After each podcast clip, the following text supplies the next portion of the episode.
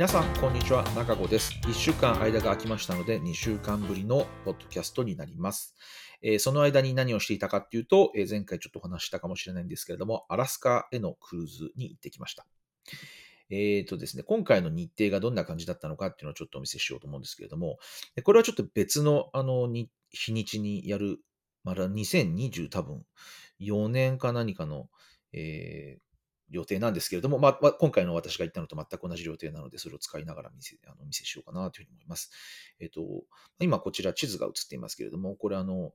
アメリカの西海岸の上の方というふうに考えていただければと思います。もうちょっとあの、実際のこうなんですかね、詳細な、えー予定はこうなっていまして、えー初日にですね、シアトル、アメリカのシアトル、ワシントン州のシリア、シアトルを出発します。で、そして2日目は、えーずっと会場を航行しています。で、そして3日目にケチカンという町に行きました。えそしてですね、邪魔になっちゃいますね。ちょっとどいて、えっ、と、4日目にですね、えっと朝のうちに、えっ、と、氷河、えー今回この、えクルーズの、まあ、メインイベントとも言えるような、えエンディコットアームというところにある、えドーズグレーシャーという氷河ですね。こちらに、行きまして、午後に、ジュノーという町、これはあの、アラスカの州都でもありますけれども、大きな町ですけれども、に行きましたと。まあ、大きな町って言っても、あのアンカレッジと比べると小さいですけれども、で、その後、5日目にスカグウェイという、町に、行きまして、今度、また午後は航行していって、えっと6日目ですね、6日目はまた1日、海の上にいると。そして7日目もですね、ほぼほぼあの1日海の上にいて、で夜の、まあ、夕方ですかね、夕方に、カナダの、ビクトリアというところに行きました。これはですね、バンクーバーのちょうど、向かい側くらいのところに、対岸くらいのところにあるえ町なんですけれども、こちらに行きまして、で、その次の日に、まあ、もう、ビクトリアとシアトルは全然近いんですけれども、次の日の朝にシアトルに到着するというような日程の、クルーズでした。で、えーまあ、シアトルを出発したということで、シアトルの港の状況をちょっと写真にいくつか撮ったんですけれども、まあ、結構あの、まあ、そんなに混んでるわけではないんですけれども、まあ、どうしても、あの、一人一人といいますか、全員ちゃんとチェックインみたいなことをしなくてはいけないので、え最初のところはちょっとですね、え並びましたけど、まあ、それでも5分、10分、10分も待ってないかなっていう感じで、え次々に、あの、次のステップに進んでいけるという感じで、えっ、と、私はですね、荷物をですね、預けずに自分で、えっ、と、持ち込んだので、えっ、と、結構スムースに、えすぐ行けました。で、もうそのまま部屋に荷物を置いて、そこからもう船内をこう探検したりとかできるので、えすごく楽でしたね。あの、お荷物がすごく多いとか、あの、荷物を持ちた持ち歩きたくないという方に関しては、えっと、このポートの外のところで荷物を預けて、で、えっと、後で自分のそのお部屋の方に自動的にといいますか、荷物を持ってきてくれるというサービスがもちろんありますし、それはあのお金とか払う必要はなくて、さあの、込み込みなんですけれども、まあ、そうすると、えっと、荷物が最悪あの夜10時までに着きますって書いてあって、夜10時までかっていう、ちょっとその間の、あの、これ、私がチェックしたのは多分12時くらいなんですけど、まあ、その間、あの部屋の、部屋のとか私の荷物が使えないっていうのは、まあ、なかなかちょっと不便だなと思うので、まあ、もちろんあの手荷物でといいますか、そのすぐに使いたいものに関しては手荷物で持って行って、えっと、後で使うようなものは部屋に自動あの送ってもらうっていう方がまあ楽だという方もいらっしゃると思いますので、そこは好き好きだと思うんですけれども、えっと、私はもうそのまま、えそんなに大変じゃなかったので、自分で、えっと、部屋まで持って行っちゃったという感じですね。で、今回ですね、乗った船はですね、えーそれセレブリティ・ソリスティスという、まあ、船の名前なんですけれども、これがどんな船なのかっていうのはですね、ちょっとせっかくなので、これもお見せしようかと思うんですけど、こんな感じですね。セレブリティ・ソリスティス。まあ、ソリスティスってちょっと言いづらい、言いづらいんですけど、えっ、と、視点という意味で、その視点って何かっていうと、あの、夏至とか冬至の死っていう字ありますよね。それの視点ということで、ですから夏至とか冬至とかそういうのをこう、えソルティス。あの、夏至は英語だとサマーソリスティスで、えー当時はウィンターソリスティスっていうんですけれども、なんかそういう感じの意味の、船の名前にはなっていますと。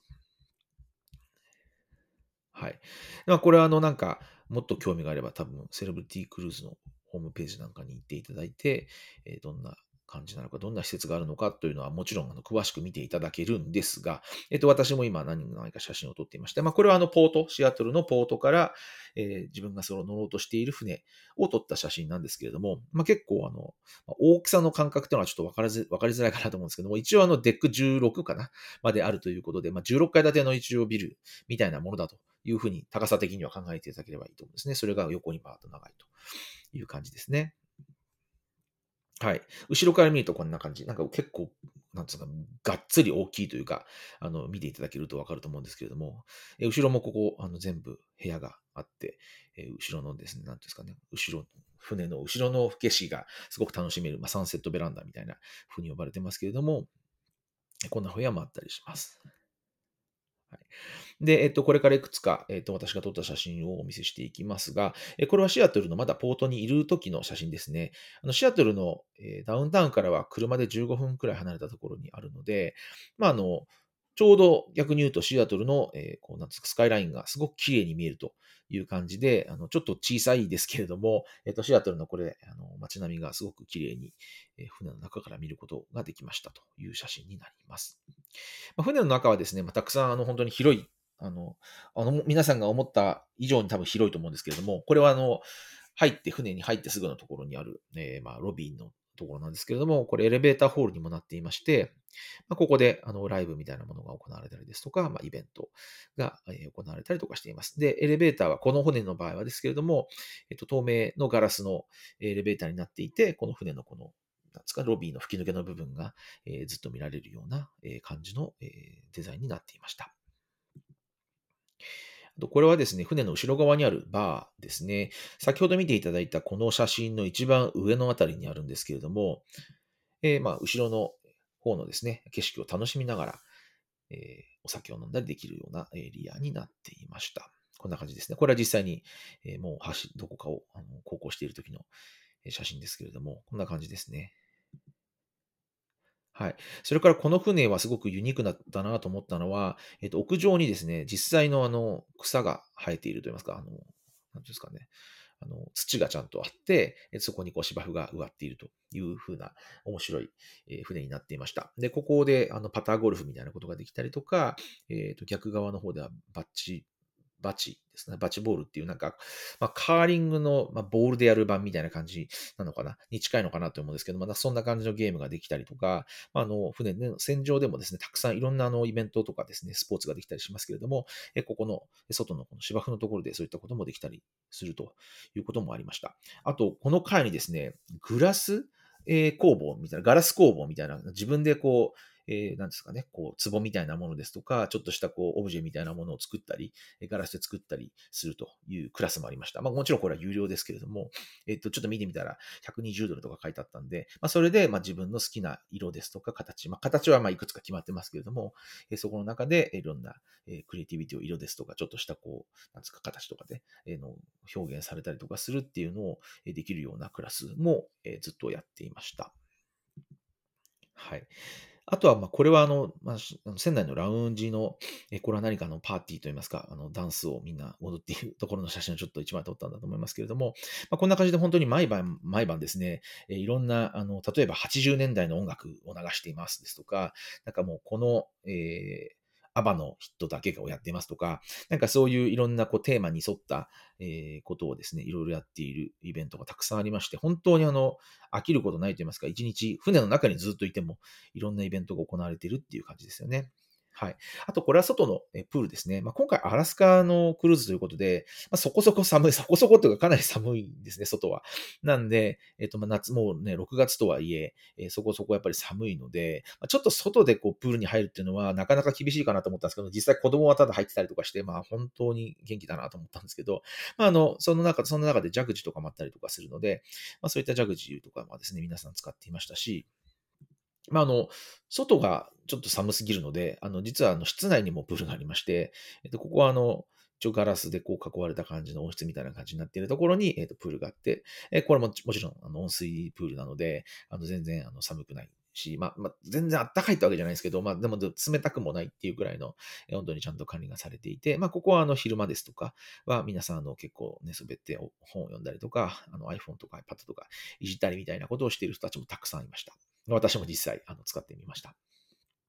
はい。で、いくつかの、えーとポートですね、のちょっとこう、こう説明といいますか、えーご紹介もしていこうかと思うんですけども、えっ、と、3日目ですね、ケチ感。先ほども言いましたが、こちらの街に行きました。で、これは、あの、その後にオプショナルツアーは頼んでいたので、その前にちょっと時間があったので、えっ、と、ダウンタウンをブラブラしてみまししてみました。え船からもそのすごく近くて、えっ、と、ポートというか着いて、歩いて5分くらいのところでもうすぐダウンタウンがスタートする感じで、で、まあ、本当に小さい可愛らしいダウンタウンなので、ちょっとさ、まあ、10、20分 ?30 分あれば、もう本当に結構一周できちゃうのかなと。まあ、もちろん、あの、お土産見たりですとか、時間をかけていったら時間かかりますけれども、ちょっとパーッと見るだけだったら30分もかからないのかなっていうくらいのところに全てがまとまっているくらいの小さな街でした。で、えー、この街ではですね、とかこの、まあ、ちょっともしかしたらこれで見えたかもしれないですけど、この日はあのあまり天気が良くなくてというか、全体的に今回の予定の中であまり天気が良くなくて、雨が結構降ったりとかしたんですけれども、まあ、ちょっと寒い中、雨が降ったっていう感じなんですけど、まあ、とはいえ、ザーザー降りという感じじゃないので、皆さん、こう、ちょっとこう、フードをかぶったりですとか、ちょっとこう、ポンチョみたいなのをかぶって、えー、もう、まあ、別に全然歩けるかなっていうくらいでしたと。で、えっと、この日はですね、もうなんかこう、自然を見に行くっていうツアーと、えっ、と、最後にカニを食べるっていうツアーだったんですけど、これはですね、えっと、これ、あの、ちょっとわかりづらいかもしれないんですけれども、えっと、白頭鷲があの住んでいて、で、これを、こう、餌を取りに来ているんですね。あの、海の近くというか、海の、えー、表面のところまで。で、実際にこんな近くまでですね、これ結構、あの、望遠は使いましたけれども、まあ、iPhone の望遠なので、まあ、そう、もう本当に数十メートルくらい先のところまで全然こう近くまで来ている感じで、すごく、あの、本当に自然が本当にそこまで来ているっていう感じですごいびっくりしましたね。はい。で、えっと、この後にですね、この、えっと、こう船に乗って、これは海の中をえー、こう遊覧したんですけれども、で、そこでいっぱい自然が見られて、で、最後の最後に、えっ、ー、と、カニを食べると。で、これダンジネスクラブっていう、結構大型、大型の大きなカニなんですけど、アメリカの西海岸で非常にポピュラーなカニなんですけど、これもかなり美味しかったですね。なんか、オプショナルのツアー、オプショナルツアーの食事って、あんまりいまいちっていうことが結構多かったりはするんですけど、でこの、あの、カニに関しては本当に普通に茹でたての、あの、ダンジネスクラブが食べられて、すごくこれは、あの、満足度が高かったなというふうに思いました。はい。で、これ次の日ですね、このエンディコットアームの、えー、まあ、近くといいますか、から、えっ、ー、と、ドーズグレーシャーというところまで行くんですけれども、あの、船自体がですね、結構ドーズグレーシャーの近くまで、結構近くまで来てるんですけれども、まあ、大きな船なので、あの、そこの本当に一番そこ、そばまでは行けなくて、それに関してはそのオプショナルツアーを、えー、頼んだ人だけがさらにこう近くまで行けるっていうところだったので、これはちょっとどうしても参加したいということで、えっ、ー、と、申し込んでおきました。で、これあの、左側に映っているのがソリスイスっていう私たちの大きな本線の方で、えっ、と、右側というか、この、まあ、下の辺に映っているのが、えっ、と、今回のツアーで使った船なんですね。まあ、あの、どれだけ大きさの、大きさが差があるかっていうのが多分分かっていただけるかと思うんですけれど、まあ、この船ででも、ね、100人以上の船が、あの方が乗れるような大きさの船なので、まあ、これも、あの、いかに、あの、クルーズの船が大きいのかっていうのが、え分かっていただける写真かなというふうに思いました。で、こんな感じでですね、えっと、氷河の結構まあ近くまで奥の方に氷河の、えー、氷河があるわけですけれども、ここまでは船が来れる、大きな船が来れるというところですね。で、この船はですね、ここでですね、実はあの180度あの 回転して、またまた元の方に戻っていくっていうことをやっていました。私たちはあの、えー、この小さな船に乗り換えて、えっ、ー、と、氷河の方に向かったので、えっ、と、実際にはその180度というかますか、回転はちょっと体験できなかったんですけれども、はい。こんな感じですね。大きさがいかに大きいのかっていうのが、なんとなく伝わるかなと思います。で、えっと、氷河の方に向かうときにはですね、もうあの氷河からこういうふうに、え、こう押し出されて海の方に出てきた、え、氷が浮かんでいたりとかするわけですよね。はい。で、これがもう少しというか近づけたところですね。やっぱりですね、あの、青い色っていうのはすごいこう、なんていうんですかね、あまり今、やっぱり見たこと、普段他のところで見たことがない感じなので、すごくあの感動的だなというふうに思いました。で、青さっていうのは、これはこう氷がどんどんどんどん押しつぶされていて、どんどん凝縮されて、で、えっと、青以外の色がこう出られないといいますか、吸収されてしまうような状態になっているということで、まあ、多く見るということですね。はい。こんな感じの、ちょっと私一回消えて、こんな感じのですね、えー、船からこう評価を見るという感じになっていました。どうですかね。はい。まあ、あの、私がいない方がいいのかもしれないです。すごく綺麗な、ところですので、まあ、これはですね、ただ、あの、この雄大さといいますか、あの、なんていうんですか、その場にいるときのこう音の感じといいますか、えー、まあもちろん寒さの感じですとか、これをやっぱり体験するのはやっぱりここに行ってみないと写真だけではやっぱりなかなか伝わらないなという感じがします。はい。でもね、これ本当にずっとじーっとこう、ずっと見てられるっていう感じですね。で、あの、双眼鏡も持ってたりとかしたので、結構ずっとこう双眼鏡を覗いて、細かいこう、ディテールみたいなところも見たりとかしてたんですけども、すごく面白かったです。で、これですね、ちょうどですね、私が写真を撮ってる、ビデオを撮ってる時に、若干崩れたところがあったので、それをなんか撮ったところですね。はい。こんな感じで何箇所か私がいる間にも、えっ、ー、と、こうどんどんどんどん海の方にやっぱりこうなんですか、流れていると言いますか、まあ、川ですからね、まあ、氷と氷の川ですから、どんどん海の方に出てきてるんだなという感じはすごく伝わってきました。はい、で、これが、えーと、去るところですね。はい、船の方に、船の方にまだ戻っていくと言いますか、町の方に戻っていくときですね。はい。で、あの、途中にですね、こんな感じで、あの、これアザラシだと思うんですけど、可愛らしい、あの、動物がいたりもするという感じです。はい。えー、そしてその後に寄ったのが、まあ、ジュノーという町。まあ、ここもちょっと雨が降ってたんですけれども、まあ、あの、今回行った3つの港の中では一番多分大きな町だったと思いますけれども、まあ、あの、まあ、お土産屋さんですとか、まあ、コーヒー屋さんですとか、バーですとか、まあ、そんなものがたくさんあるっていう感じですね。あ、の、どれだけあの、もちろん観光客の人が基本的には、あの、観光客相手の基本的な全部ビジネスですけれども、どんだけみんな宝石買うんだっていうくらい宝石屋さんがたくさんありました。なんかちょっとこれはね、すごい面白かったですね。はい。そしてその次の日はスカグウェイというところに行ったんですけれども、えこれはですね、えっ、ー、と、吊り橋ですね。吊り橋を体験すると。これ実際私ももちろん、あの、ここ渡ってるんですけども、あの、日本でもいくつかっていうか、なんか吊り橋いろんなとこ行ったことありますけど、なんか木でできたのとかすごい怖いじゃないですか。まあ、木でっていうかこう、なんですかね。足みたいなやつで作ってある。で、えっと、これはですね、金属でできていて、まあ、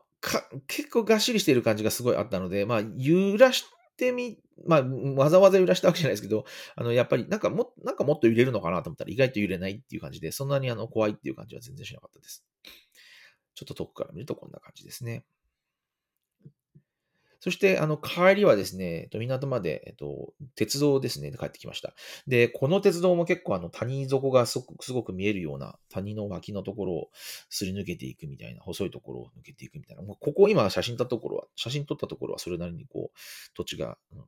鉄道の横にもありますけれども、結構ギリギリのところを走るところもあって、なかなか、あの、スリリングな旅だったんじゃないかな、というふうに思います。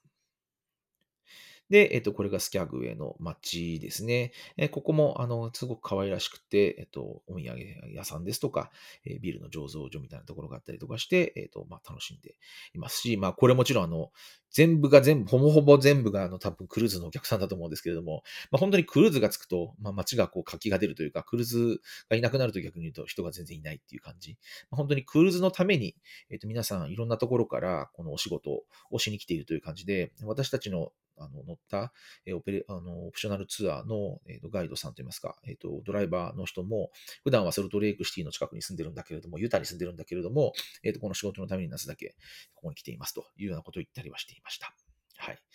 えっ、ー、と、あとですね、ビクトリアというカナダの、えー、街にも行ったんですけども、ここはあの、滞在時間はそんなに長くなくて、5、6時間くらいだったと思うんですけど、で、えっ、ー、と、えっ、ー、と、一応、オプショナルツアーも頼んだんですけれども、まあ、花のガーデンに行くということで、まあ、ちょっと花の写真がすごい多いので、あんまりあの、花の写真見せてもなと思ったので、ちょっとここでは割愛させていただきました。はい。で、もう一回、あの、サラブリティの、えー、サラブリティクルのクルーズのソルスティスという、この船がね、どんな船だったのかっていう話をちょっともう少ししたいなと思うんですけど、えっと、この船はですね、まあ、あのーセラブリティの船の中ではそんなに大きな船、大きな船ではないんです。大きなものではないんですね。えっ、ー、と、もっとですね、大きな今は、えー、船がありまして、まあ、エッジっていう、私もこれも乗ったことがあるんですけど、っていう船もあったりはするんですけれども、えっ、ー、と、この船はですね、えっ、と、多分3000人くらいですかね、2800人くらいのキャパシティの船ですので、まあ、これはそんなに、えっと大きくない。